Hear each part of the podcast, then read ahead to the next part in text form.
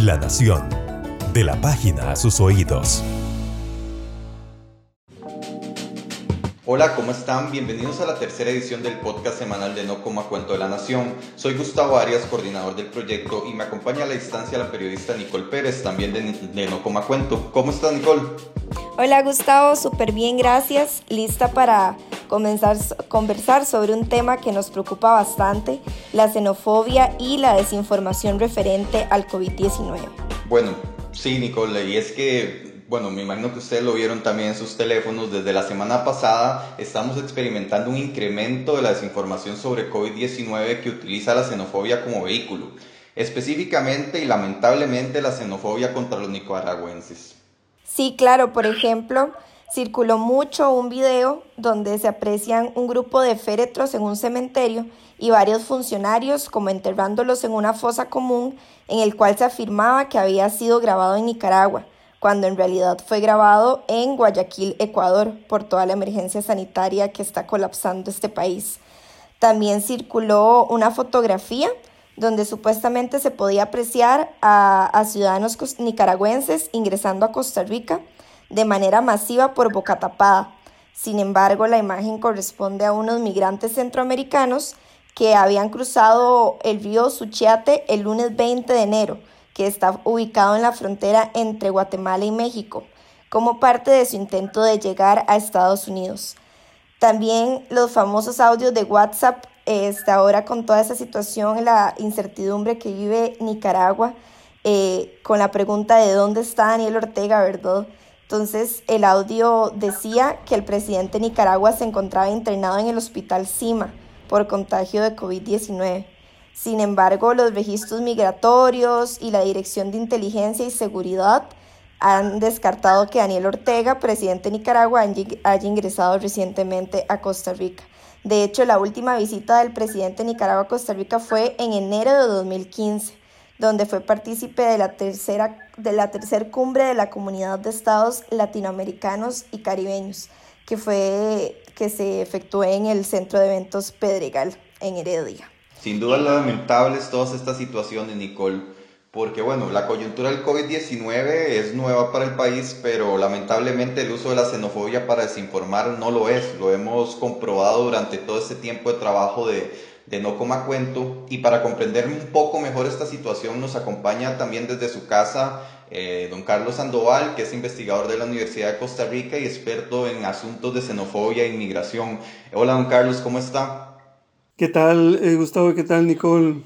Muchas gracias a ustedes por ocuparse del tema de la xenofobia desde, desde el proyecto No Coma Cuento. Con todo gusto, don Carlos. Siempre, siempre un gusto hablar con usted. Eh, don Carlos, para empezar, ¿cómo podríamos explicar por qué se convierte la xenofobia en un tema en medio de la pandemia de COVID-19, verdad? O sea, a, primera vista uno diría que no, no está ese vínculo tan claro. Sí, bueno, yo, yo diría que eh, que hay algunos elementos de contexto que desdichadamente han creado un terreno fértil. En primer lugar, y, lo decía ahora Nicole, eh, la ausencia de Daniel Ortega, ya ahora prácticamente en un mes de no hacer apariciones públicas, ha creado un, un sentimiento de incertidumbre. A eso se agrega la negligencia del gobierno de Nicaragua en el sentido de no poner en marcha medidas de distanciamiento físico y tampoco ofrece información sobre pruebas eh, que pudieran dar cuenta de eh, la existencia o no de casos de COVID-19 eh, en Nicaragua. Un tercer elemento que me parece importante es que tradicionalmente las personas nicaragüenses que viven en Costa Rica visitan a sus parientes en Nicaragua durante Semana Santa y eso creó eh, en esta semana recién pasada una expectativa de eh, eh, cuántas personas podrían estar entrando a Nicaragua el pasado fin de semana, final de, la Semana Santa. a ello hay que agregar sin duda que hay medios de comunicación que ven en la xenofobia una manera de, de ganar unos cuantos likes, ¿verdad? Lo mismo, las redes sociales están propensas, como ya ustedes lo anotaron con algunos ejemplos, a, circular materiales que de los cuales no se puede dar fe. Y yo terminaré diciendo que hay un elemento, si se quiere, más histórico, ¿verdad? Y es la, la hostilidad que ha habido entre los, a veces más entre gobiernos de Nicaragua y Costa Rica, que crea como, como esta, este telón de fondo que dichadamente el fin de semana recién pasado mm, eh, creó una, una, atmósfera particularmente hostil y agresiva eh, hacia la migración. Don Carlos, ¿y cómo se podría explicar este, que es el caso de la muchacha de 17 años embarazada eh, que se volvió prácticamente catalizador de estos mensajes de xenofobia? Bueno, Nicole, a, mí me parece que ella de alguna manera eh, permitió en términos de los relatos de redes sociales y de medios de comunicación convertir a los migrantes en una persona. Es decir, ella personifica a esos grupos que imaginamos enormes, que, que nos van a contagiar del coronavirus, de manera que ya no hablamos de los migrantes en abstracto, sino que hablamos de un caso. Y esa personificación es particularmente persuasiva.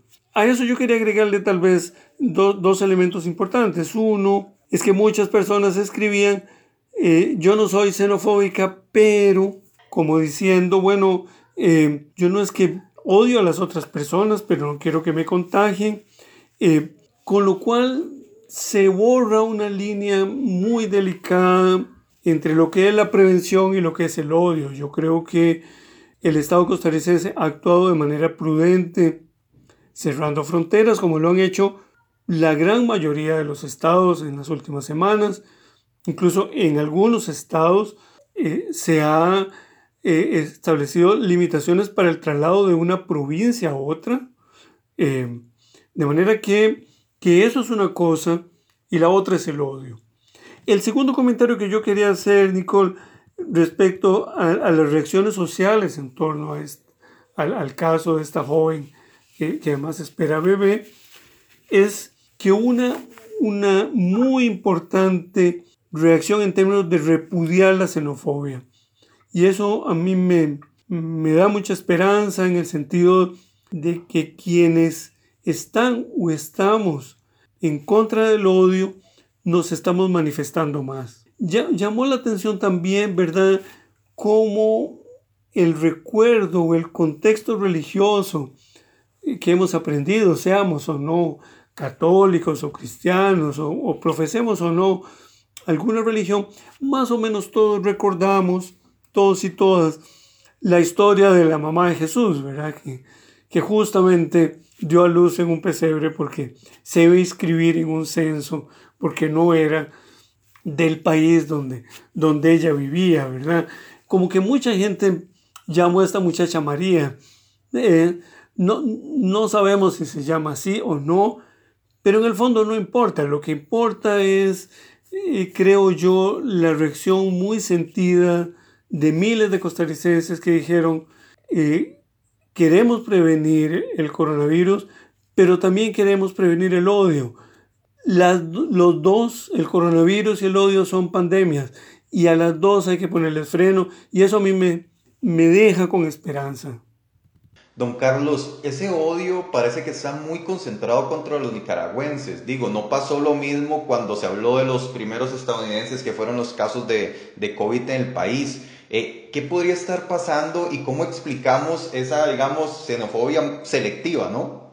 Bueno, yo, yo diría, Gustavo, que que el, rechazo a los nicaragüenses eh, tiene muchos años, podríamos decir que casi desde el periodo de la independencia, ¿verdad? Primero por las disputas en torno a si se construiría un canal usando el río San Juan, lo cual abrió la, una larga historia de disputas limítrofes que, que hace, vamos a cumplir 10 años, tuvimos el tema de Calero, es que el tiempo pasa tan rápido que uno se le va olvidando eh, se le van olvidando ciertos conflictos o ciertos eventos, ¿verdad?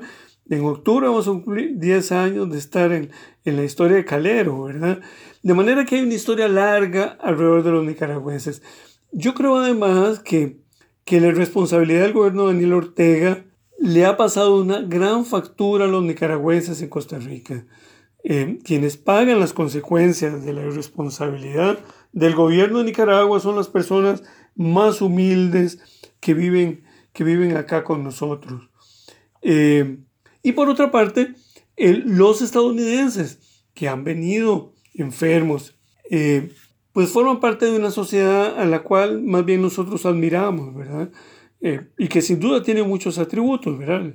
La sociedad estadounidense es muy grande, muy compleja, muy heterogénea, muy rica en valores, diría yo, ¿verdad? Yo estoy seguro que, que los sentimientos tan, tan funestos del presidente Trump no son los sentimientos de la sociedad estadounidense. Eh, y además quisiera agregar algo que, a mí me parece que, no deberíamos pasar de lado, ¿verdad? Y es que al día de hoy, por lo menos anoche, ¿verdad? Ya había, ya había fallecido siete costarricenses en los Estados Unidos. Acá, tristemente, han fallecido tres personas y allá siete, es decir, más del doble. Eh, podríamos estimar que más o menos de manera aproximada un 3% de las personas que han nacido en Costa Rica viven en el exterior. Esos son más o menos unos 150 mil personas. Digamos que más o menos de esos 150, alrededor de 100 mil vivirán en los Estados Unidos. Es decir, 7 de 100 mil han muerto. Acá han muerto 3 de 5 millones. Es decir, la proporción de los costarricenses que han muerto en los Estados Unidos es mucho mayor. Y esos costarricenses que han muerto en los Estados Unidos son migrantes. Es decir, que, que también nosotros en, este, en estos días de tanta xenofobia deberíamos también pensar en nuestros migrantes que han muerto, porque nos podría permitir ponernos del otro lado de la historia, del lado de los que salieron de su país a, buscar un mejor futuro y tristemente encontraron, encontraron la muerte en los Estados Unidos porque muchos de ellos viven, eh, eh, por ejemplo, en el estado de, de, Nueva Jersey o New Jersey, donde la pandemia ha sido muy, muy dura. Ya para finalizar, don Carlos, como usted lo mencionaba anteriormente, este, muchas personas que comparten este tipo de informaciones insisten en que no, en que no es xenofobia. ¿Cómo detectar si uno está cayendo en prácticas xenofóbicas? Un manual así muy puntual que usted nos pueda, nos pueda brindar. Eh, bueno, Nicole, yo, yo diría que, que cuando uno personifica eh, el, riesgo del contagio en, un grupo muy específico, es, muy frecuente que, que, que esté asociando un riesgo de salud, como efectivamente es el coronavirus, de eso no hay duda, con una población específica. Allí yo creo que en general se corre el riesgo de reproducir la xenofobia. Lo que nos han dicho eh, el presidente ejecutivo de la Caja, don Román Macaya y don Daniel Salas, nuestro ministro de Salud, es que hoy el principal peligro eh, de contagio somos nosotros mismos, nosotros y nosotras mismas. No son los otros, no son los que vienen de fuera. Son, somos los que vivimos aquí y no nos estamos tomando en serio este problema, este enorme riesgo. De manera que más que señalar a los demás, eh, sean en este caso particular nicaragüenses o de otra nacionalidad, yo creo que lo que hay que remarcar enormemente es que, que hoy el peligro no está fuera, hoy el peligro está dentro. Están las familias que hacen reuniones excesivas, en quienes salen a la calle en grupos sin justificación ninguna, en, en quienes no acatan las medidas, ¿verdad? De manera que nosotros no podemos convertir a los extranjeros en una excusa para lo que es nuestra responsabilidad. Sin duda muy, muy importantes estas recomendaciones que, que, nos brinda don Carlos Sandoval. Recordemos que él es investigador de la OCR y especialista en asuntos de xenofobia e inmigración. Muchísimas gracias por acompañarnos, don Carlos. No, muchas gracias eh, eh, a ustedes, eh, Gustavo y Nicole, y, muchas gracias a las personas que, que tendrán a bien escuchar este, este programa. Muchas gracias. Así es, muchísimas gracias a todos los que nos escuchan. Soy Gustavo Arias y les recordamos que a diario estamos publicando chequeos en nación.com, que tenemos grupos de WhatsApp, bot de Telegram y que si les llega alguna información que les genera dudas nos pueden escribir al teléfono 6420-7160. Repito, 6420-7160. También algo importante es que además de en nación.com pueden encontrar este podcast en Spotify y nos pueden buscar en esa plataforma como No Coma Cuento. Muchas gracias y ya saben, a no comer cuento. La Nación. De la página a sus oídos.